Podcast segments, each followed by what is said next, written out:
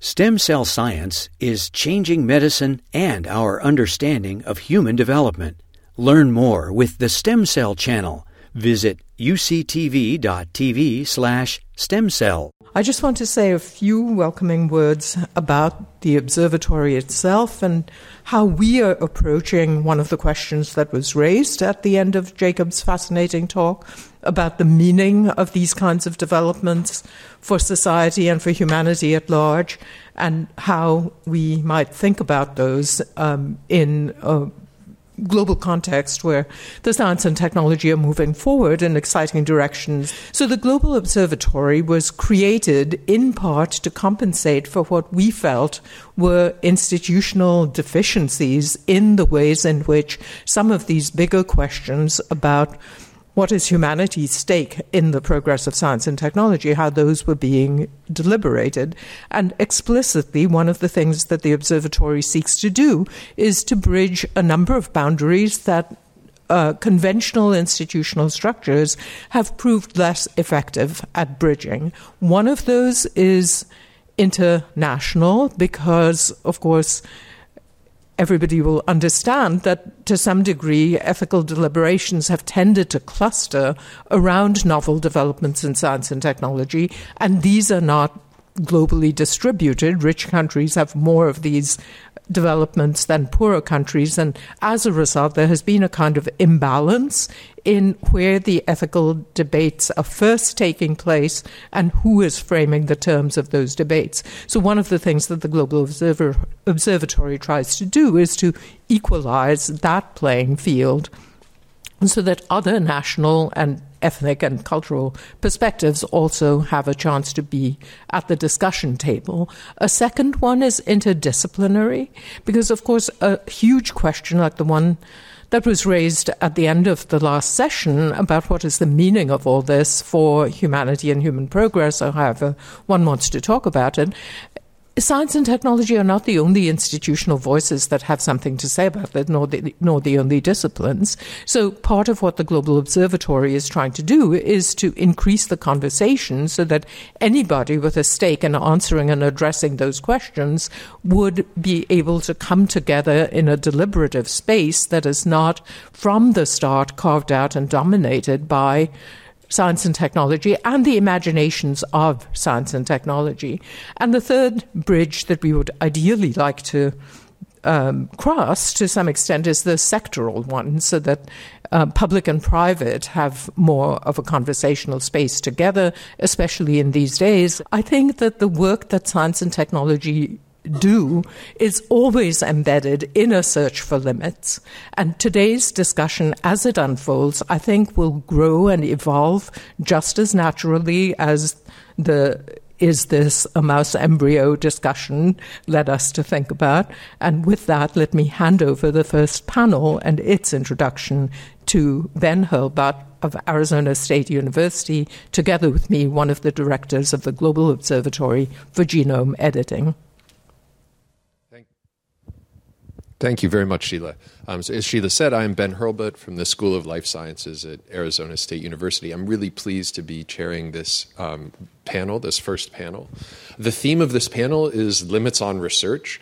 Um, and its purpose is to foster a conversation from within, from with with three distinguished figures from three exciting and provocative domains um, in the sciences, in which questions of limits um, are particularly live now where our purpose is less to establish limits and more to have a conversation about how limits are approached, how they're thought about, how questions of limits arise, whether in, in terms of setting limits or in terms of pushing past those limits, and not just limits on experimentation or on technology development or whatever, um, but but also limits on the sorts of conversations that can happen about limits, the the expressions of ambivalence or uncertainty, the ways in which um, within scientific spaces, questions and problems of limits arise or don't arise. So we have three wonderful speakers. I'm going to um, give very truncated introductions with apologies to all of them so that we have more time for a conversation. Um, our first speaker will be Alysson Muotri, who is professor at, uh, at the departments of pediatrics and cellular, cellular and molecular medicine here at UC San Diego. Also, the director of a whole variety of things, um, including the stem cell program and much else. Um, his research focuses on brain evolution and modeling neurological diseases using induced pluripotent stem cells um, and, and uh, through brain organoids. Our second speaker will be Matthew Porteus. Matt is the Sutardja Chuk Professor of Definitive and Curative Medicine. What a, what a title. And professor in the Department of Pediatrics, Institute of Stem Cell Biology, Biology and Regenerative Medicine, and Maternal Child and Health Research, um, at, and the Maternal Child and Health Research Institute at Stanford. Um, his primary focus uh, is on developing genome editing as an approach to cure disease, particularly blood disease, um, and especially sickle cell disease, but also um, in other uh, organ systems as well.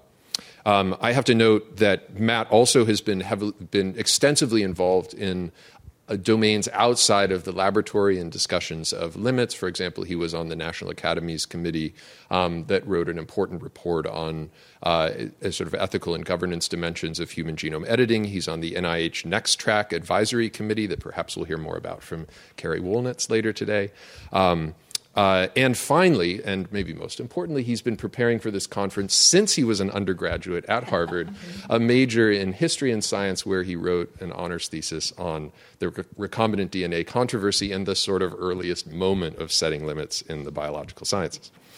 Um, last but not least, um, we have Jacob Hanna, who you have all already met, um, uh, who is, uh, um, in fact, I, I didn't mark what the your title is, but they've already heard it anyway. Um, and, and as we all heard this morning, Jacob is doing incredibly interesting and provocative work um, in developmental biology with obvious and extensive um, technological and also ethical implications.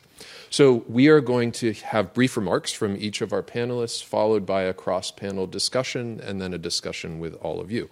So, with that, I'd like to invite Alysson to kick us off. All right. Uh, thank you. Thank you for the introduction.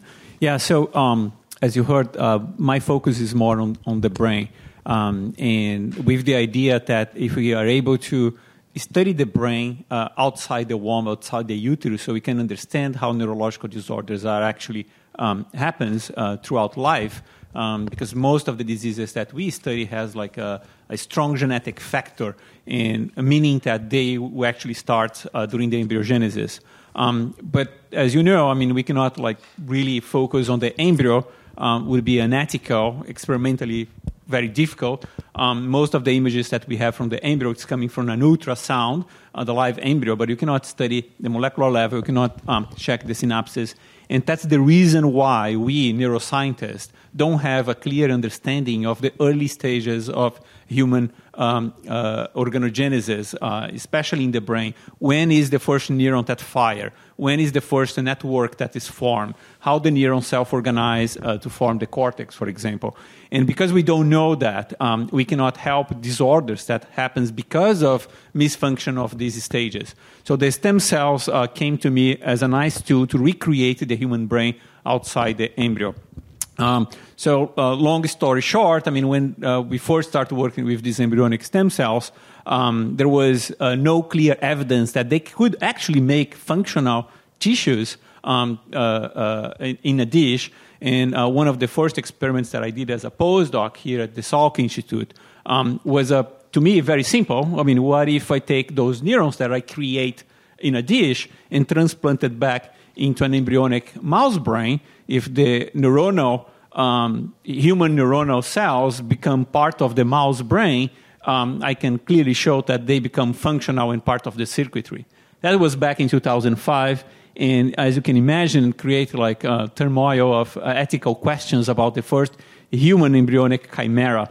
Um, I'm not even going to, uh, to a blastocyst, it's just to the brain, so there was no reason for the cells to, to navigate other parts of the body. But that was enough to raise questions are these animals now more humanized? Um, why you are doing these experiments? Is it um, ethically sound? Should we continue on that pathway? Um, so that was uh, one of the first, perhaps naive experiment that was done. Uh, but it proves the point that those neurons now in a live adult animal, those human neurons are part of the circuitry. They are able to differentiate. They are able to find its way in the cortex and really respond to the input and output that the brain was generated. So we answer specific biological questions that give us the confidence that yes, those cells do have the capability to become functionally formed adult neurons. Um, so the field has evolved a lot. Um, we, we try to stay away from, from the chimeras because we want to do that with a, a full uh, human brain. That brings us um, a new tool uh, that was developed by uh, a Japanese researcher called Yoshiki Sasai in 2008, which is a brain organoid. So you just created the cells in three dimensions and let them self-aggregate, forming um, what we call a brain organoid. So that increases the complexity of the model. We are no longer thinking about um, individual neurons here and there, but we're thinking about um, a, a, piece of uh, brain tissue uh, that it's alive and function outside um, uh, uh, in a petri dish. So the questions um, in the beginning, uh, I think most of neuroscientists, including myself, were very skeptical that this technology could drive us towards the understanding of more complex diseases such as autism or schizophrenia, because that requires a circuitry network formation that we as a neuroscientist have the preconception that those brain organoids will never happen because they're outside of the body, they're not interacting with any other of the tissues.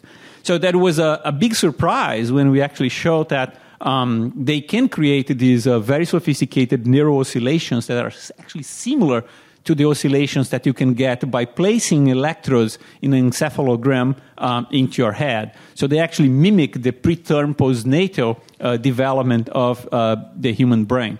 So that to me was shock. I have to revisit my beliefs of what this technology can do, and at the same time, it raises of uh, uh, ethical concerns about consciousness or self-aware. Can this structure reaches um, any level of uh, uh, consciousness or self-aware that we should be worried about? And if so, what would be the moral status of those identities? Should we treat them as an animal model or should we treat them as a person? So it opens this um, ethical question. So as this field is advancing, um, we are um, learning more and more about uh, the human brain, but also um, uh, navigating this very gray zone about uh, the ethical limitations of the research. And um, I always like to point it out that um, at least all the researchers that I know have a specific goal in mind, which is uh, to create some good for humanity, uh, to provide better treatments for millions and millions of people suffering from neurological disorders. So there is um, uh, no reason to inhibit the research, but we do have to do that in a, in a humane way. And that's why we treat the mouse models in our lab um, with uh, compassion, with uh, empathy. Um, um, uh, I, I, wish uh, one day would be completely replace the animal models by these stem cell versions. We're not quite there yet, but I think that's where science is moving uh, towards. So I'll just end by saying that, um, as you heard from Jacob, the stem cell field is full of um, controversies and, and, and is ethically challenged because we are just navigating where we are constantly um, teaching ourselves uh, new stuff. I remember uh, Dolly, the clone, um, and I was still like a student back in Brazil uh, when we hear about uh, the cloning of an entire um, animal, a mammal, and and people were saying, "Wow, I mean, if you can clone a dolly, can can can that be happen to a human as well?" And my feeling is that the society was taken by surprise because nobody knew that there was years and years of research previous to that point to reach to clone um, uh, uh, the dolly. So I, I, think right now, and that's why I like this kind of a discussion um, and, and, and, open that to the society, because you can see where the research is going um, and, and, predict where we are going, where we want to do with that, we scientists. Um, so having like this kind of open discussions, I think is, is really important. Um, and um, so I will stop here. Thank you very much, Matt. Um, thank you, Alysson. Uh, I'm going to take my remarks in a slightly different uh, direction um, and, and focus them on in four categories. The first is what are the um, limits that institutions are placing on academic research or other research, and I'm going to say soft and even softer if you're in the private sector. So there is, I do not have any anybody in my institution from a top down who tells me what I should or shouldn't do. The limits get put on my research come from my uh, biosafety board who might tell me whether the vectors I'm using are safe or not safe. They might come from my uh, APLAC review board who might tell me that that experiment in animal is uh, feasible or not and or not humane, um, or my, maybe my IRB. But they're, they're, they're so, I would call those very soft uh, limits on what I'm able to do. Another limit comes from if you're seeking funding from the NIH or from CIRM, um, there's external review that may weigh in on what, what will get funded. Um, that's why I say that it's even softer if you're in a private sector setting with private money where you would not be constrained uh, by any of those uh, limits that are put on me because, of course, you wouldn't have to report to any IRB, APB, APLAC, or uh, external funding agency. Um, so some of the things I'm most worried about are, are not the um, uh, not what's going to happen in academics. I'm worried about the um, very rich uh, Silicon Valley uh, tech bro who decides that they're smarter than the world and they're going to do something uh, that maybe the rest of us don't believe is, is appropriate. Um, the second uh, topic is related to how do we educate scientists about the potential limits to what they should do. And again, I think it's it's there in paper. Um, every training program, every NIH funded uh, training program, so called T32, is required to have uh, uh, um, training the responsible conduct of research or some sort of bioethics. I participate in those. Um, I find that uh, they're, they're not very effective because they're very vague. Um, and I think if we use real life examples from research going on in my lab or Hiro Nakauchi's lab or Jacob Hanna's lab, that we could engage students in the real world nuance of making these choices rather than sort of uh, more or less uh, contrived scenarios that are, are, are, are, proposed that we should discuss. Um, the other uh, problem, I think, when we have the education of scientists in this arena is that if you write a T32, a training grant to the NIH, you're expected to discuss your responsible for conduct for research uh, training or bioethics training. But if you say, well, we're going to just have our trainees participate in this really well developed uh, training course, you get dinged because you didn't develop something unique to your T32. And so, if, the, if and when the Global Observatory develops a fantastic set of educational materials, it actually would be frowned upon if my T32 tapped into that uh, rather than taking advantage of it. The third thing is I want to re, uh, uh, highlight what um, Sheila, Dr. Jasanoff pointed out, Professor Jasanoff, if you're in Europe, uh, um, is the, the need for getting perspectives. And not only the need, and I will tell you, it's uh, just an anecdote is is when I was uh, talking to a um, philanthropic donor who had a, spe- a, special interest in cystic fibrosis, and I was describing to him um, our research on using gene editing in somatic cells to potentially develop a therapy or even cure for cystic fibrosis. He, he was intrigued, but at the end he said, Well, in the long run, what we're going to have to do is embryo editing. And he just left it at that. Um, and it's just assumed that um, here's a guy worth billions of dollars, I think a billion dollars, maybe not quite that, who just assumed his worldview was the natural conclusion for where everything needed to go. Um, and so that's the flip side of what I think the Global Observatory is trying to do is making sure it's not just Silicon Valley uh, venture capitalists who determine um, the, the, the, boundaries of, of, the dis, of the discussion and the debate. And then the, the final thing I want to make a point in, and it came up in one of the questions, um, is this, and, and, uh, and I think Alysson mentioned it as well, is this issue of use versus misuse. And I'm going to um, take a very specific example from my own research. So we're interested in, in using genome editing to develop specific, safe, and effective uh, gene therapies of somatic cells. But as we develop technologies to uh, engineer somatic cells to be more precise and more effective, those same technologies can repur- be, be repurposed for things that we might not agree with. And I think all of us uh, have said that, well, we can't stop.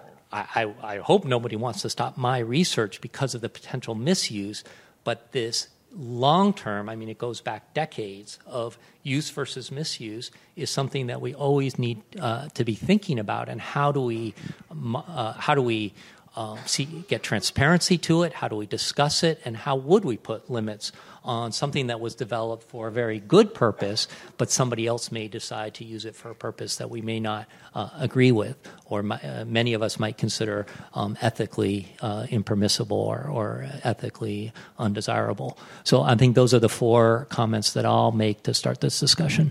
Thank you very much. Um, that's great. I think um, as, as, I've spoken and also during the questions, I've answered some of the stuff. Perhaps I would highlight three different points. Um, so, one point I want to emphasize also that when we're talking about creating um, human embryo models from stem cells, it's really not an exaggeration when we say early human development is a black box, because you know if you think about it. Um, uh, so we're trying to understand between day and 7 and 14 and then day 14 to 28 where these periods where you have gastrulation organogenesis uh, it's impossible basically to get biological material because if you think about it usually a woman doesn't know that she's pregnant at that stage let's say she somehow knows and again theoretically speaking somehow she there is approval to do a, a miscarriage, or then you, you, actually do it by a pill, not by a, a, surgical procedure. And even let's say if you theoretically somehow end up doing a, a surgical procedure, the, the embryo material you're going to get is usually going to be just distorted and, and not normal. And let's say even here and there you get a good sample. For us as researchers, we need the numbers. You want to be able not only look at uh, observe at an embryo model you want to image it you want to perturb it. Therefore actually um, I, I, think this trying to make stem cell derived embryo models from humans is the only way to get such samples in, in a way, and uh, otherwise it's just impossible really to, to do that. And it's also not only humans, but if you also think uh, in primates and monkeys, also getting uh, material is, is, very very difficult. And what I emphasize that really we have to understand the development from uh, from humans and, and other primates. Uh, it's really critical to our knowledge and um, uh, to complement our knowledge. Um, a second aspect um, I want to emphasize um, I really w- welcome and enjoy, and, and I think it's our duty as scientists to engage in um, ethical discussions and difficulties. Uh, but I think what I worry about sometimes if these discussions get um, a bit populist, politicized, and then that the public um, makes or an individual makes his, his, or her own decision or opinion based not on full information. And I give an example. I think back in the days when embryonic stem cell derivation and the Bush administration at the time, so if you the way you phrase the question, if you tell a lot of people, well, if you phrase the question, well, should a blastocyst be considered a form of life or no, and are we destroying life? So that's one way of putting the question. But if you actually spell out the question and you would make sure that an individual understand, well, it's not that we're asking couples to go and make blastocysts only for the purpose of research. And you highlight these are excess IVF embryos that are going to be frozen for years and years. And then the option is, is with the consent, is this frozen embryo, are they going to be tossed into, sorry, the trash? Or can they be donated and we can we make benefit for one or two weeks? And I think when you phrase this question, it, it can give a different outcome. If, some, if an individual still does not approve, it's completely fine. But I think it's very important that, um, that the reality is conveyed very, very um, accurately on that matter. And the third and last point, uh, and we'll talk about it, I think um, we have, I think we have to also understand that different societies have um, different points of view and, li- and, limits on how they approach these issues.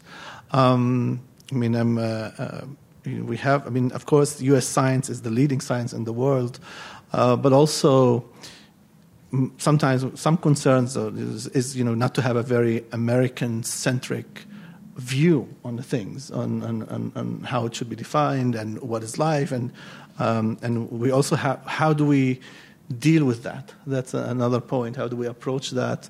Um, and I think that is it's another point of view that uh, uh, should be taken into account uh, when, when, carrying these discussions. Great, thank you very much.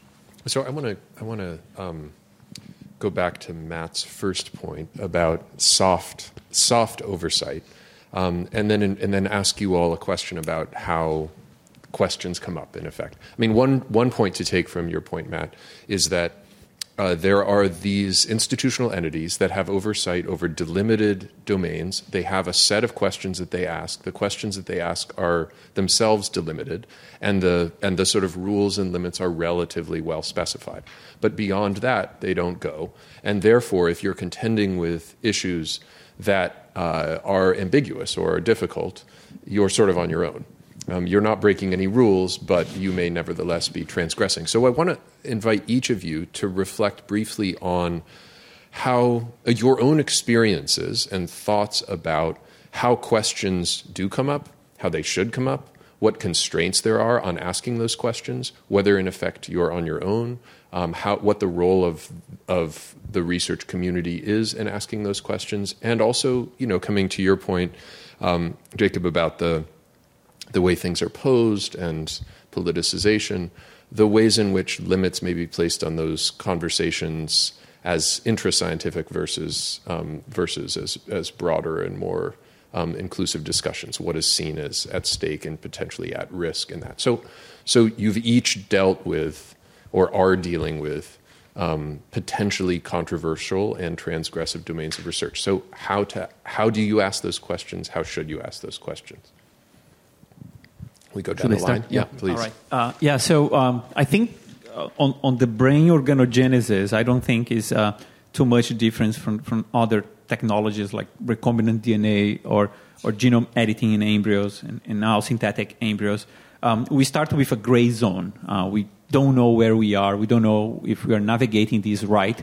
So we seek for help. we seek for ethicists, the philosophers of the mind. Um, we, we try to gain input. Um, and, and, and, and, this is like uh, researchers who are interested on cutting edge. Um, because after you define that, then, then there are rules and we, everybody just follow the rules. But if you're in the cutting edge, you really don't know how to do it. So uh, my personal approach is to seek help um, from, uh, from the community, from, from, from other scientists, from, um, from, from scientists that are not in my field, how they see it, um, and, and then trying to suggest a couple of um, uh, not a moratorium, but a couple of uh, rules that, that should be followed. Um, and we usually go by writing a scientific piece um, where we put out there so scientists can discuss and, and, and, agree or disagree if that's, that's the way to go. Um, I noticed that some of my colleagues are a little bit refractory to that strategy because it, it, it might pose um, uh, an ethical dilemma or a question that might not even be there um, the example of a, a, brain organoid reaching a conscious level. There is no evidence that we are in that stage, um, but uh, some of us are already discussing that possibility. I personally think it's inevitable to get there. Um, but um, but some people think it might be too too early to discuss that, and we shouldn't because uh, the um, the funding agents might get scared, uh, or the public might get scared, and that might create like an unnecessary roadblock um, for the research. Um, so it is the balance. I mean, how, how to navigate that. I don't have the right answer. That's what I'm, I'm, I'm used to do, and I, I think like open dialogue is the best approach. Um, but um, uh, and I and I I seen that in other other fields as well. Um, there is no right answer at this stage. Yeah, uh, no, no one answer. I, I would say um, I agree that uh, open discussion first within your institution or among your colleagues, followed by transparency and disclosure through publications and discussions at meetings uh, is important. I think that's actually. Uh, can't see where Derek is, but then that's where the press comes in about um, maybe frustrating us sometimes by overhyping things. On the other hand, that does get the attention of a broader community that will start to weigh in. Again, you know, is consciousness in a dish would be a headline all of a sudden you've got some interest of people who aren't paying attention. And I think, uh, again, I think it, from those public discussions uh, can arise a relatively um, strong but not perfect um, set of soft barriers for people. And an example in the genome editing space was um, we know there were, I can think of three researchers around the world who were proposing to do embryo editing. And after what occurred in China, all three of them have so far publicly backed off from their experiments because of the pressure they put on that that was no longer permissible or no longer acceptable science. However, if any of those three had decided that they wanted to ignore the consensus around them and ignore the, the, the noise around them, there was nothing uh, that could have been done to stop them. Uh, they could have continued with their research. So I believe that um, there is a, uh, you know, when we reach yeah, there's there's the ability to reach consensus that people want to play within those. Uh, again, those fences, but those fences can be soft if somebody uh, wants to to charge through them. Um, they're not they're not rigid walls. Um, so, yeah, I'll stop there because I don't know if I have anything else further to say. Yeah, um, yeah following up on that, I think. Um, uh, I think obviously we try to as much as possible to um, talk to colleagues or uh, talk to some of ethicists. For example, in, in, in, Israel, I went to meet, uh, meet actually personally uh, with some rabbi that I heard about, who's, who's a, actually a trained bioethicist. Um, and my point is actually also some some of it is, is self-driven by myself, and the things that I think about. Um, um, like for example, I can talk also uh, when you talk about uh, uh, some of the experiments we're doing with, with the human IPS, so trying to make human models, um, it was very important for me to, something that was self imposed, is to ask to do this with IPS cells that were donated for that specific kind of research, not just for research. I want an individual really have, although there is no, I think, written regulation that specifically that for that specific experiment, and that's something that came out from from that discussion and from uh, kind of self thinking and uh, talking about.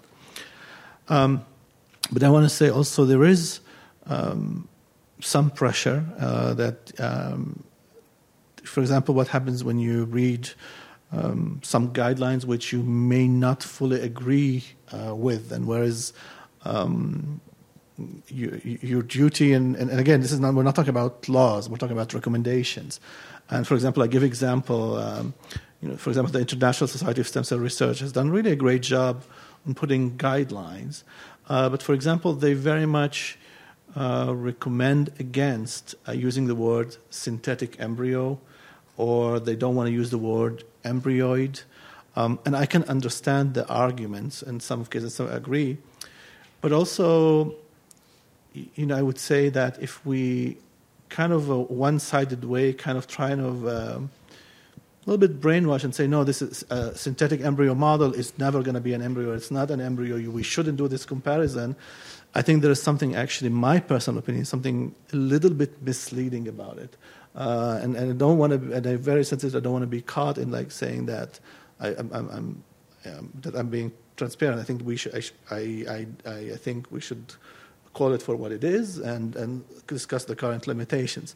So that there is this dilemma, there's this pressure, then you're like, you know, it's a very powerful society, and, and how are you viewed? And I got some criticized, even some angry emails from certain scientists. Um, but, you know, that is, uh, um, uh, that is that is the, the situation we have there. Um, and I think uh, that perhaps in the end, the most important thing, and which also Matthew brought, brought up, is, is really to we're starting these discussions early, and we are bringing even sometimes these extreme scenarios. Um, and we have to also remind ourselves that, uh, you know, if you look historically at certain things, I, you know, if you look back in the 80s when IVF started, there was a lot of concerns, uh, things like, well, are the embryos are going to be normal, or even scares like is somebody going to steal the sperm bank? Which you know we know obviously didn't happen and you can prevent that. So we also have to have this kind of historic perspective on things and, and learn uh, and, and, learn from that um, so that's my thoughts on this. Yeah, th- so thanks so much. So I'm glad you brought up this terminology issue because I think it's actually a very interesting um, entry point for thinking about what openness means anyway. I mean, it's one thing to frame up a discussion, say, this is the question, this is what you need to know in order to participate in this discussion, and now we seek after an answer. Um, if the stakes of the framing, synthetic embryo versus some other term which seems much less provocative and much less likely to raise eyebrows, uh, is, is what is, are the sort of pre conversation steps. Well, a pretty significant intervention is being made in closing down an open conversation, right? Um, and so, one of the issues there, I think, comes back to what needs to be known and who needs to know it and who needs to say that there's a conversation that needs to be had and this is what the scope of the conversation should be and this is out of bounds. Alysson, one of the things you said was that you know Dolly caught people by surprise, but in fact, there had actually been quite a lot of thinking and writing about cloning for decades before the advent of Dolly, and there was a sense in which that was dismissed or sidelined or rejected as sort of frivolous um, by virtue of the fact that it wasn't technically possible. It was premature.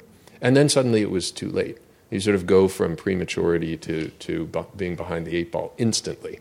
Um, so I wonder if you'd each say something about openness. I mean, what does openness actually mean? What does openness mean within one's laboratory where there is a research agenda, there may be there, are, there is a community. There may not be consensus or univocality about what is appropriate or inappropriate to do. What are the ways in which there's, there are invitations or not for engagement around those questions? And, and furthermore, with respect to this sort of science society interface, to be simplistic about it, how should scientists think about their own agenda setting role in saying what should or shouldn't be discussed? Yeah, so that's uh, uh, that is a difficult question. Um, I think just, I mean, on the, on the openness, uh, uh, and I, I, I see uh, different researchers having different styles. Um, there are some people that are really protective, um, and they want to do everything secret. Uh, they just want to publish when is the last piece, when it's already done. And there are scientists who like to talk about their process. Oh, this is what I'm doing now. Not necessarily I know what's the end point. Um, I try to be more on the on the open side, try to to talk about things that I'm I'm currently thinking about doing or, or, or starting to doing, not necessarily only the, the final result. But that's, that's depending. There are competition in the academic side. Um, people are protective, as I mentioned. Um, and then there is the, uh, I think, the more uh, empathy side with uh, the public. And, and I think to me that is relevant because I deal with lots of uh, family foundations um, for, for neurological conditions, and, and some of these foundations do support the lab. And I always invite them. You can come and see and check it out. Um, and it, it, it's harder to do that with more basic fundamental science when there is not like a treatment or a cure right away. Um, I have one, one instance, there is uh, w- one work that we did on, on brain evolution where um, we swap uh, a gene, uh, a modern human gene, for uh, an extinct version of a Neanderthal gene. And someone, someone wrote that, oh, this research is all done under closed doors in a lab in, in San Diego, right? So it was not never closed door. I mean, I don't know where, where the person took that out.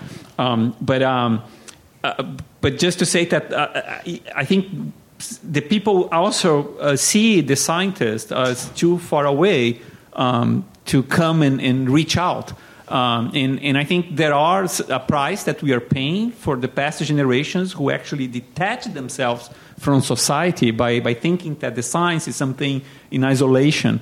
Um, and, and, we pay the price. I mean, scientific uh, outreach is, is highly compromised because of that. People don't understand vaccines.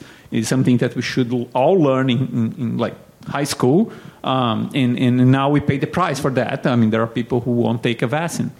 Um, so, I, and, and, I think, I mean, this next generation needs to get closer and closer uh, to the public and make themselves available. Uh, most of my lab is funded by public money, so anybody should have the right to come and, and visit the lab and check it out how we do science um, and have a decent conversation with one of the scientists. And the scientists need to train their language to make the people understand what, what is going on. Um, so that's that's what I think is an ideal world. If I look around to all my colleagues, do they all do that? Um, no, I mean it's just like a minor fraction. But I think it's a matter of um, uh, uh, time for these for us to be able to revert that um, situation. I I'm I, am really positive about social media where, where scientists can expose their labs, can, can talk about science in an open way. So I think this is a plus that's coming uh, with all the negative sides uh, with social media, but, there is a, a, a good side uh, for science outreach that we should take advantage of. Um, I'll, I'll, pick up on, I think, the last part of your question, which is what role scientists play in the larger discussion. And I think they play a role. They play a really important role, but they um, are only one of many people who play that role.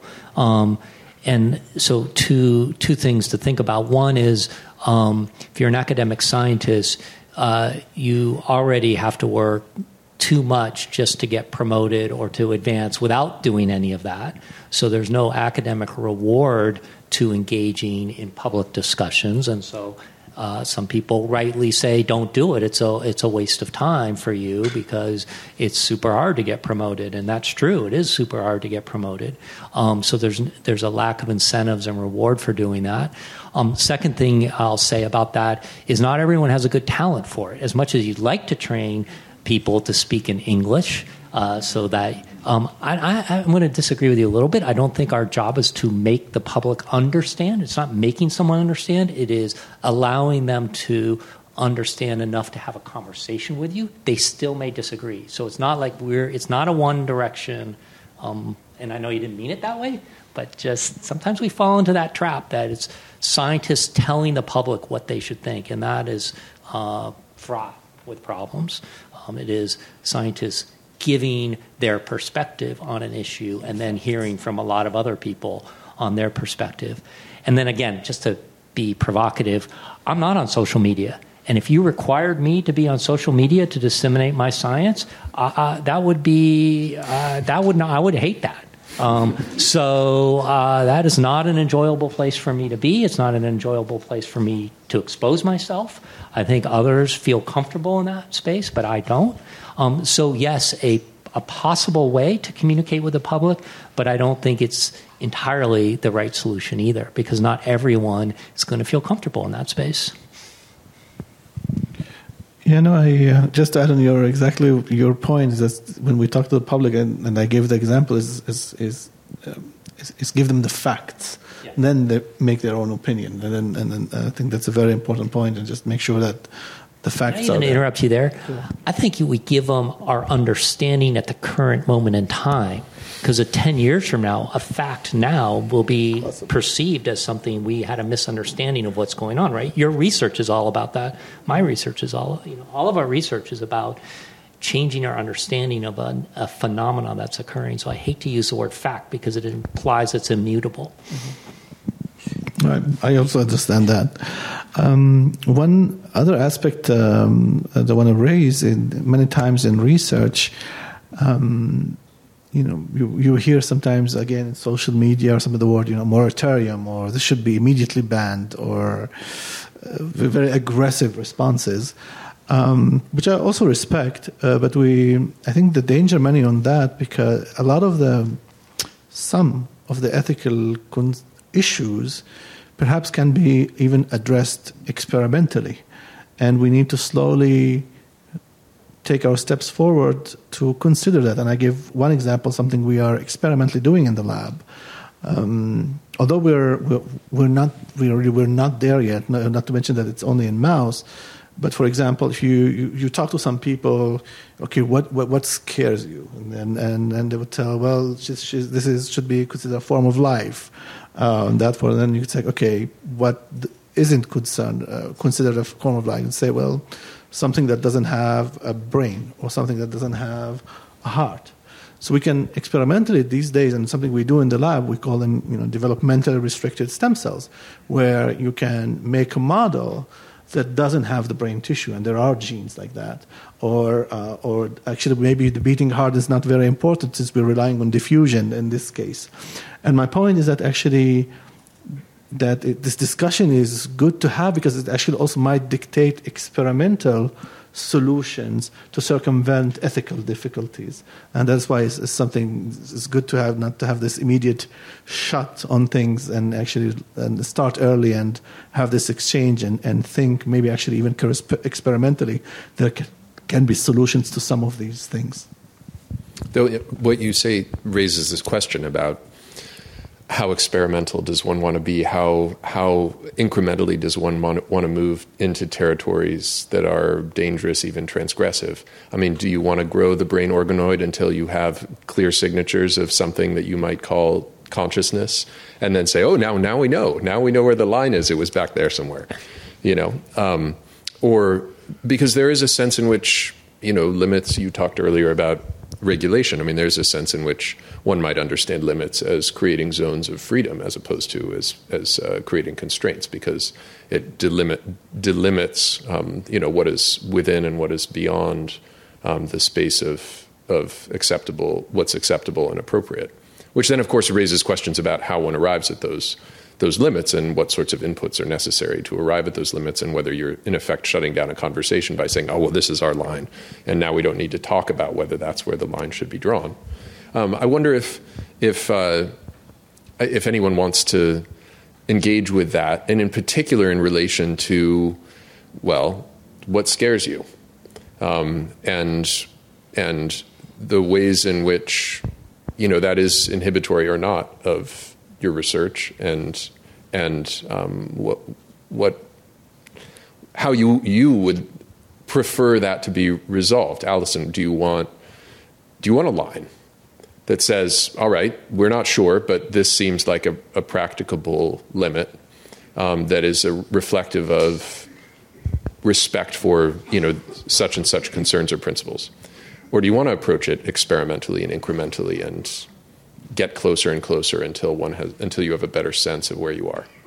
Yeah, no, that that's a great question, and, uh, and, and, and just to clarify, we are not doing to find the limits. I think as we move, uh, we're going to find that limits. I mean, the example of the brain is an interesting one. As we add complexity, um, because we want to cure a specific disease, we might reach a level where the brain reaches the level of consciousness. Um, so it's not our intention to get there, but unintentionally we're going to get there. Um, and then the question is, what, what do you do? I mean, maybe you need that level um, to cure or treat a specific disorder. Um, but then, I mean, you have these entities that have some level of consciousness. Um, uh, what, what should we do with them? Um, and I mean, as a scientist, I, uh, of course, I mean, I'll abide to the scientific um, uh, uh, democracy that we decided where where is the limit. Um, and I, I think we have, for example, in the embryo, we have this 14 day limit, um, which I think needs needs a revision um, because a 14 day for a mouse is different for a 14 day for a human um, what you can accomplish in terms of differentiation um, in a mouse is much faster, uh, and the human is just catching up. So, if you really want to um, move this technology towards humans, I mean, we have to revisit that um, that rule, um, and I think that's that's where uh, the scientist comes to the discussion, saying, "Well, we need to." To maybe extend that um, that thing, or, or even revisit why we have that 14 rule in the first place. Um, so those, I, I, don't think this set of rules are permanent or static. I think they should be very dynamic in, in receiving um, the input not only from the scientists. I think the scientists can contribute to the research status now, um, but we should hear also um, from the public where where they want to go. So the question would be um, to treat a specific um, disease, I need to have a brain organoid that is fully conscious. Do we move forward with that or not? Um, maybe we should we should ask the humanity what, what should we do with that, right? I mean, and, and, and take it from there. What would be the limits of research? Um, I think I, I like the first rule of medicine: do no harm. As long as the technology is not harming anyone um, then, then we are good. Um, but if now, if we started treating these organoids or, or these embryos as someone, then we are har- uh, harming them. So I think the question becomes uh, back to us, or, or the philosophers, or the scientists, or, or the public. What are those entities? What, what is a, a human brain organoid? Um, it is the same status of a person. What is um, a synthetic embryo? Does it deserve the same status of a natural embryo? So these are, to me, the big questions that we need to focus on. So I'm going to um, talk about the perhaps paradoxical um, consequences of imposing a limit, and I'll use an apocryphal story, which is is that the story goes that uh, in certain cultures, at certain ski areas, when the weather's terrible, everyone goes inside and is drinking their hot chocolate in the lodge. And as soon as the uh, ski area announces that they recommend that nobody go outside because the weather's so terrible, that's when everyone goes outside and starts skiing because now somebody has said this is something you shouldn't do, so therefore everyone decides to do it. so the unanticipated consequence of making a limit is you may actually attract certain personalities to try to break that limit. Um, and so just throwing it back that there, there's there's pros and cons of, of, of making these because uh, you could highlight something that no one was thinking about, and now you attract people to say, "Well, I'm going to be the limit breaker." And we know certain examples where people thought that they were doing great things by being the person who who broke a boundary that they thought was artificial, um, and that by breaking it, they would be uh, might be perceived as a hero or or, or, or um, get accolades for doing so for being brave and breaking a boundary that others were, were too um, cautious to try to break. So, um, so I think I'm, I'm not, uh, and I also think that any limit we propose now would be informed uh, by increasing data to what that means. So I think uh, I'm reluctant to say that there that that would be an effective way of hard limits would be. Uh, I'm reluctant to say that hard limits would be an effective path forward. Yeah, yeah, yeah. As I was hearing the, the, the, talk also from Alysson and you, and I think again, I to me many times the it sounds perhaps cold in a way, but to me many times it comes down to the cost versus benefit, um, and the cost in this case is, is ethical, which is a very serious cost. But this is different from thinking, phrasing the question. Uh, just simply ethical or non-ethical, and there we draw the line and, uh, and, I can explain. For example, you know, as society, many times, even now, when you, when you do drug testing, there is a cost. Sometimes there are drugs that fail, and some people die, and then that drug is stopped. But and that there was a cost, but there was. We have to make sure that there was a general benefit because that is the process through which drugs get validated. Or even in another case scenario, there are many approved drugs that or vaccines that yes, in 0.001% it, they might be lethal, but in 99%, 0.999, they're life saving. And, and, and we have to also make that awareness that sometimes uh, there is a cost. And, and going back to the limits, you know, and, and, and of course we should do everything we can to avoid something that is unwanted. But you might think also when it comes to some experiments, if by mistake, and I mentioned my mistake emphasis, um, you know, let's say an experiment works and, and, and something happened that is unwanted, and then we want to pedal back. So, yes, there was a mistake and that was an unwanted, should be avoided, but we still should not overlook the benefit uh, of there. So, these things are very uh, fluid, and uh, as long as they're doing from like good intention and reasonably careful regulation and, and checking, and not you know not uh, uh kind of reckless, but um, as, as uh, that we, we, many modern medicine and you know many example ER triaging of patients, there is a cost, and we shouldn't overlook that. Yeah, I mean, of course, the question of how those costs and benefits are defined. I mean the who bears the cost and who bears the cost. The, the disobedient skiers are out there for the really good snow and a little bit of risk. And right, um, I want to open it up to the audience now um, and invite questions from all of you. Do we have some mics to pass around? Does anybody want to join in? Sheila here in the front. Yeah, this is uh, Sheila Jasanoff again. Uh, thank you for this incredibly interesting set of, of reflections. Um, I guess the very simple question I have goes back to this uh, idea, Alysson, that you mentioned that I hear from scientists all the time. The, it's this concern about the fearful public, that the public will get scared if you use the wrong language, if you move too far ahead of where the actual feasibility of the science lies and project scenarios that might be uh, blown out of proportion. Uh, Matt, you referred to the media, and you know how. Of course, you were very thoughtful and said that sometimes the media overblowing something may actually be an experimentally good thing to do because it, it makes people think ahead. But I'm wondering where you draw the line between something that one might call a legitimate ethical concern and fear. I mean, so all of you have are either clinically trained or have experience with clinical medicine. And I think in clinical medicine, people are continually telling people things at the uttermost extremes of their fear. Their fear about their own lives, you know, or their children's lives. You're presenting treatments and you're presenting costs and benefits, Jacob. I mean, about, you know, what is the likelihood that, that your child is going to survive this treatment, which may be experimental to some degree. So as clinicians or paramedic clinicians or whatever, you know that, that you're dealing with public fear in its most extreme uh, manifestations. And yet, when it comes to thinking about limits on research, there's somehow a sense that this fear in the public is something that needs to be controlled.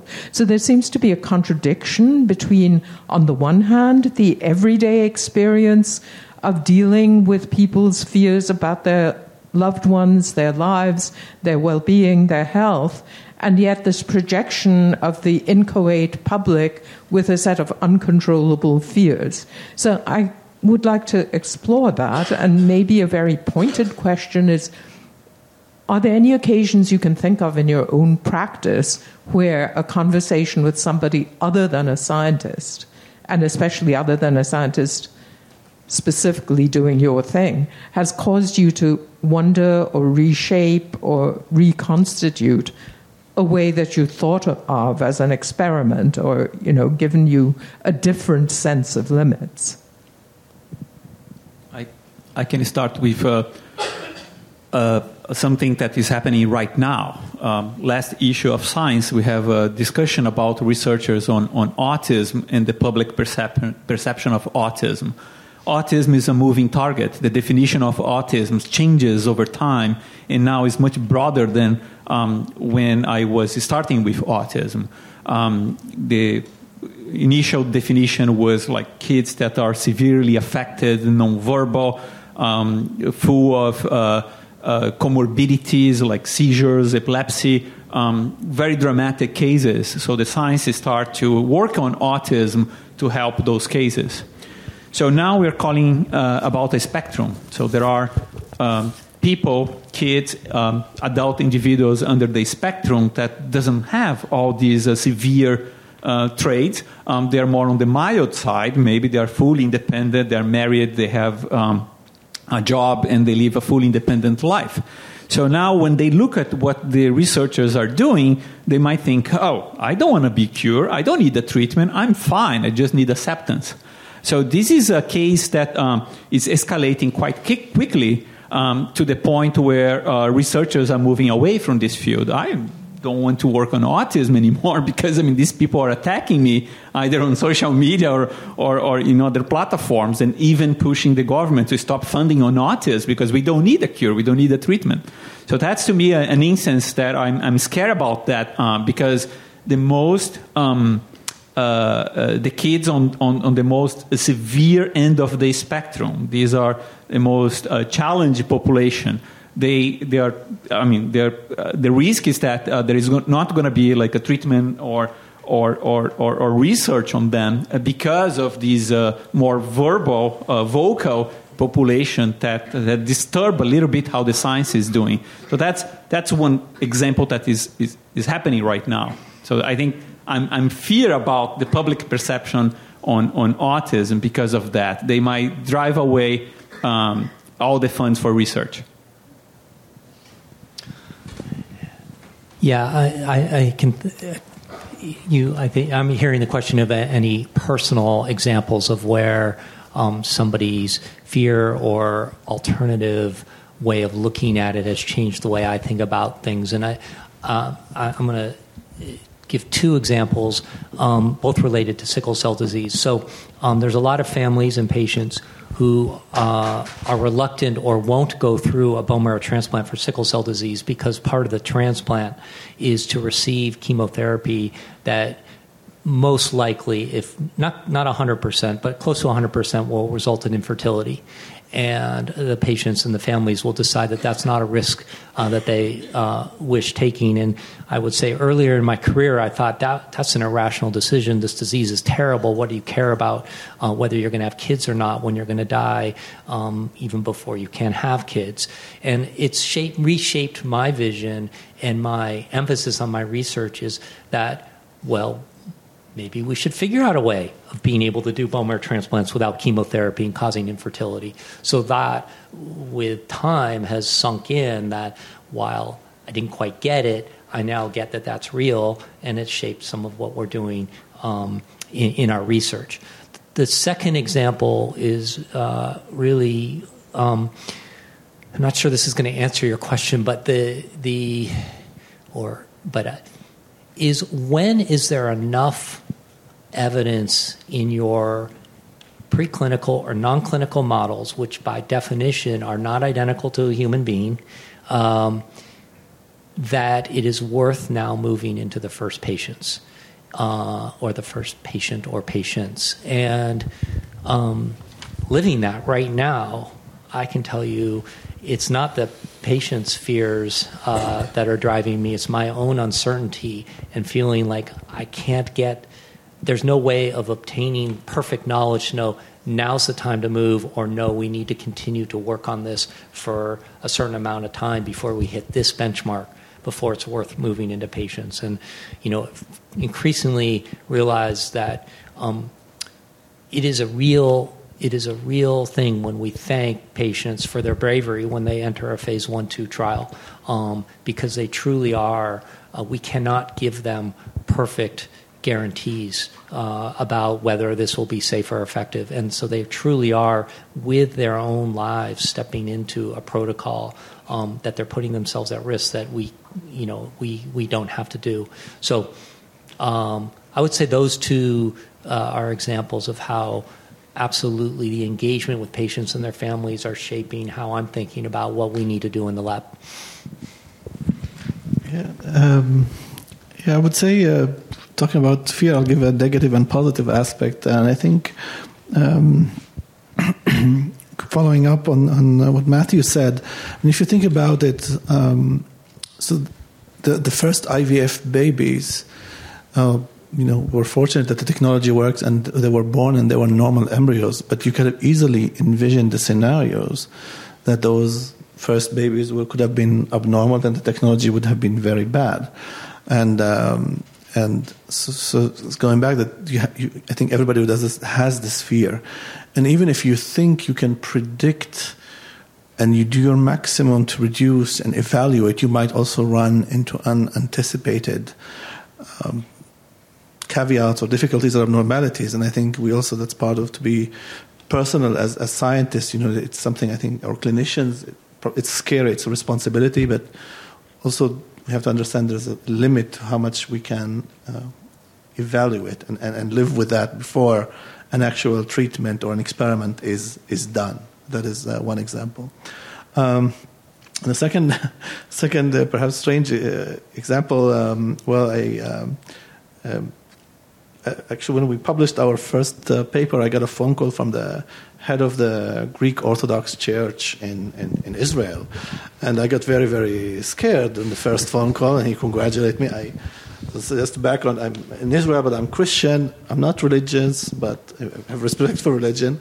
And he just congratulated me because I'm, you know, part of the, the community. And then the second paper, when they had the second uh, um, uh, the synthetic embryo models, I get a second phone call, and I got scared that it was um, then again congratulating me. And then actually, then I asked him, you know, not like father. Um, I want to ask you, do you really like know exactly what we did and what are your thoughts? And we had a conversation. And there I had a very uh, surprising answer for, some, for him. For example, he said, Well, in my opinion, um, God um, uh, is allowing you to grow stem cells. Uh, from an embryo, and, and in his perspective, then since he's given you that availability, then you should you know you, sh- you should try to make benefit from it. Now, I'm not saying this is the representing or solving my uh, any difficulties from any other religion, even from the same dominion, uh, but that kind of also just gives me an example that it was really benef- you can get very interesting opinions and uh, about it, and, and it's encouraged me to to just talk more and be as much as possible open about it. We have a question here. Hello. Um, so I have been on a board for uh, it's called the Merck Ethics Advisory Panel for the last uh, 10 years. Um, the panel consists of um, two philosophers, a lawyer, and a professional ethicist, and me. I'm a scientist. And what we've been doing over these years is coming up with a, with a group of, um, we call principles, which we publish on their website. Um, and they're very, they're very proud of this. But it's always a hybrid I've had input on every single one of those because, as a scientist, I can explain to the people what it is that I think is feasible or how hard it is to do and what is needed in order to do it. And so I was thinking, um, well, by the way, Merck owns Sigma, so they are worried about CRISPR. Uh, they own Millipore, um, and they own a, a company that makes reagents for IVF. So, besides being a pharma company, they have a lot of things to worry about. And, and they're also private, so the family owns the company and they do not want to show up in the newspapers. So, they're very sensitive to criticism. With that as background. So, um, Alysson, you were talking about uh, the possibility that people might think that your organoids are actually have um, you know human qualities that they can think, and I think this is one of those situations in which we need to tell people what a human brain actually consists of and all the connections that need to be made in such a perfect way. And that happens during embryogenesis. This is all done by self assembly with the help of all these interactions between cells. And so it's not possible for one of our organoids to think because we can't make an organoid as complex as the brain, and you need something as complex as the brain. So I think I think scientists have. I mean, I've certainly enjoyed this over the last decade. Um, scientists really do need to be exposed to what the ethical issues are, and be able to actually contribute to the thinking about and the publicity in this case about the ethical issues. So. Um, I'm I'm just suggesting that as a as a, a venue that maybe could be expanded beyond what I've I've been doing. Any comments? Or I think we have another question. If not, please. Hi. So I'm Adrienne Shapiro, and um, I'm fifth generation of mothers in my family to have a child born with sickle cell disease, and. Um, as I'm sitting here, my chest is kind of like, uh, how, how do I say this? Um, there's a number of things. You asked first about the fear. So the fear for me is that um, the work will stop. More than anything, the fear for me is that the work will stop. So I say that because we had 125 years of nothing, of knowing about sickle cell and not knowing, you know. And suddenly in 10 years, I've gone from praying that I would be the last generation in my family to have a child with sickle uh, to knowing that, that that's really here, that's really possible. Um, and I, I think, I'm, and I met a lot of other mothers right? I thought I, I thought my disease burden was heavy. Now my disease bur- burden is heavier in a, a societal way because it affects black and brown people, and we have to deal with all of that, right, as well as our illness. But mothers who had buried three children, husbands, wives, grandchildren, right, carried that burden. So there are a couple of things I always want to say to you scientists. One is we understand how hard your work is, and we understand that every time things don't come out right, you feel you failed. We see that as you have learned something not to do next time. And also that you're going to share it with somebody, and it might be something that they didn't do that they should be doing. We also understand that for you to lose a life that it's really difficult. And on our side, yes, we lose a life, but we lost a life that was brave and hopefully helping to make change. So we, we understand that. I think the lesson I've learned in the last 10 years is that although we are moving into this transformative space of medicine, which all of us, you know, we're handing over our bodies. You guys are taking our bodies and that and, and doing it. We haven't done anything to really look at it from the. Uh, we're looking at it from the physical space, not from the mental space. And I really think that we would benefit at having somebody really look at what does that mean now that medicine has moved into technology and away from that black box and you take a pill.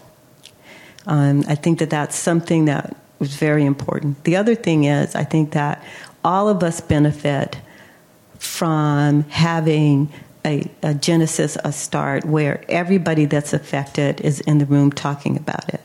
So, for example, when I first started, thanks to CIRM, uh, being part of a clinical trial, and the scientists have been working really hard, and, and I'd been following their science for 20 years, so I knew them intimately. But when they pulled up the person that they had selected as their first trial subject, I was like, I don't, I, I would like to know why you selected this person because from a cultural physiological way of knowing knowing the disease right? Knowing and understanding i could talk to them about what a better choice was not just that the person had the genetic illness they were looking at but there were other factors. So i think that um, like CIRM requires for you to have people. I think let's follow the money so you said, how do I have limits? What do I need to have in place? I think that if you have the source that's giving you funding, right, has really, really looked at this and is offering you, not offering, requiring you to have all those voices together, that that will save you a lot of. Um, of time and, and, and help you to gain where you're going on this ethical journey right? So I sit here and you're talking about maybe people being concerned about humanoids having feelings. And I have people in my community begging for pain medicine, right? And of a diagnosed disease in complete and total distress. And there are people so concerned about them being drug addicts that they won't give them the pain meds. And so you can't manage people. What you have to do is understand humans, and they're going to be on that bell curve, and you've got to be ready. And how do you get ready? You've hit on some of it. A lot of people talk about social media. You have to be strategic about that as you are about your research. And it's not your skill set, sorry. I mean, many of you are. I know a couple that can do any and everything. Uh, but you need to look at your teams, and when you are really talking about what you need to succeed, you need someone uh, that understands the sociology, the psychology, and someone who can interpret what you're doing, and not only just interpret it in the sense that um, you can explain the mechanism, but also what that means on both sides, what that means from you, the scientist community you're doing, and what is it going to be to the, to the community receiving it. So I've talked too long again, but. First of all, thank you for your comments and, and thank you for your engagement uh, with us uh, around these new therapies. Uh, it's in, incredibly useful and important, and, and I know it you know it takes time, and and I think it's one of the real strengths of CIRM um, that they have mandated that every program like this has a, an advocate, a representative of the community who's an, uh, an advisor. And I know our program, um, we had um, um, somebody like that, and she, she was incredibly valuable. So, um, the other thing I, I, think that's really valuable about that is um, not only is it a conduit for information from the community to us as scientists and physician scientists, um, it's a bidirectional conduit right? You help us understand how to communicate to the community that you're representing, but we also get educated by you about what the community is thinking. It's it's an incredible. So thank you for your time, but thank you also for CIRM for recognizing that that's an important part uh, of of this translational process. That being said, as you probably are well aware, once a program moves into a private company, that gets lost. Um, and I think um, yeah, I, I got to think about how we, we, we keep that strength because it does, it gets lost. And the voices uh, advocating uh, for this also get lost. Um, and you get start hearing uh, voices who may not have the community's best interests at heart um, get heard more. And um, I'll just be quiet because uh, it'll get me on a soapbox, and I'm very frustrated with that right now. Um, so um, um, so yeah, I think that's great. Oh, and, you're, and, and you made a comment about 125 years you know, and we could argue it's even longer than that that this disease has been ignored, um, and then the, it's only in the last decade that we're starting to see real um, dedicated effort to developing better therapies for patients with sickle cell disease. And your fear that that uh, spigot might get turned off, I fear it too. Um, I think uh, that great start to that. Um, but I worry that a few unexpected events will turn the spigot off, and the people who have the cash to support the development of these therapies will decide the Mercks of the world, not blaming Merck, but they may decide that this is not worth the publicity for us to put our resources into, and we'll we'll we'll move our resources into another disease that maybe is uh, you know less risky in terms of potential adverse publicity. So hopefully in the next few years we can make that a solid foundation but i think it's not we're not there yet so um, perspective from working with Jamie Thomson back in the, the late 90s and one of the things you know people may not realize is before he did human embryonic stem cells uh, getting back to something Jacob mentioned, is he worked on non-human primates, right? And he worked out these conditions in non-human primates um, uh, before he did the human work. And you know, one question is, you know, for some of your work, and, and Jacob, you know, sort of mentioned this, is that you know, sort of a, a resource we should be using more as one to, to learn from, one to you know, sort of set the stage, um, you know, to make people I don't know if the right word is more comfortable, but you know something Alysson said about Dolly is is we weren't ready for it, right? But you know it is a great resource that's out there, and and to make sure that we can do that, or have we sort of blown through that, or and we should just do this with with all human cells, and and so that's sort of a question for you. The the other thing, and and maybe some advice on on how to handle because obviously, you know, my bias and you know, I appreciate again what Jacob said about you know the the minister, you know, supporting the the the work that we're able to do. I still review papers on iPS cells, and they say iPS cells are an advantage because they don't have the ethical baggage of human ES cells. And I make them edit that out of any scientific paper that I review, right? And we should be using these resources. This is not an, eh, you know, I'm not reviewing an ethical piece, right? I mean, if they want to debate, you know, that that's in another place. But but that perspective is still out there, right? And and you know, uh, you know, for, for people who I think mean well, but but it's it's just how do we sort of get past these things, right? I don't know if any perspective on that.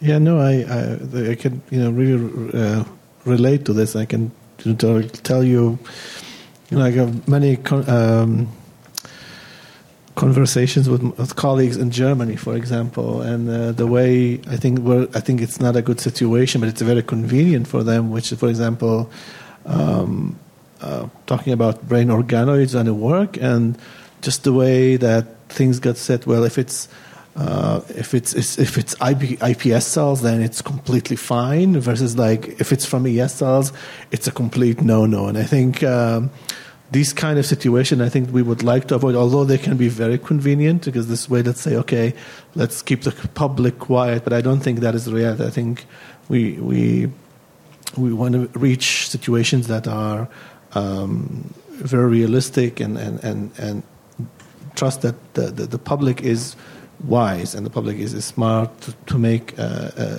uh um, uh, its uh, opinion. And for another example, for example, in Austria, so the, just the way the law is set, they cannot use embryos, excess embryo that were made in Austria, but they can fly them from France and do the same experiments. So I'm just giving examples that I think these scenarios should be avoided in general and more just be more uh, opinion and not to go through these loopholes and because uh, um, because this is IPS and not ES as as you mentioned. So I want to invite a last last comments from Alysson and Matt if you have any to make. Um, just less comments overall. Yeah. Anything you want to say, as long as it's 30 no, seconds I, or less. I, I, think that, that that's fabulous that we are having this discussion. Thank you, you guys, for organizing. Thank you, Jacob, to capitalize or, or leverage on your talk here um, to uh, stimulate the discussion. Um, and, and I think that's what we should do. We should continue this dialogue. We should um, hear from, from many people in different areas. Um, in, in, in, in, science, we always, always move along.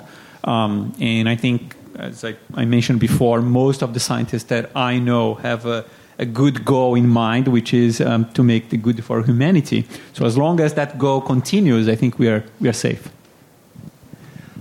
my closing comment is is when the global observatory when you described the founding of it i thought that why do we need this? We have all these international commissions and studies study committees that are meeting and, and describing the issue. And now what i realize is those come and go. And what we need is an organization that keeps an eye on all of us and integrates all of us uh, across the world um, that doesn't come and go based on the formation and dissolution of a committee that puts out a report. So um, I guess I'm, I now get it. Jacob, any last words? No. Okay. All right. Great. Well, thank you very much, Matt. Appreciate that last comment. We are here watching you. No, we are. We are. The, the purpose is to observing. Yeah, merely observing. Um, uh, of course, our central aim is to convene conversations of this sort that touch upon difficult things that are not easily resolved, but in contending with them and continuing to contend with them, um, we make progress. So, thank you very much. Let's thank this panel.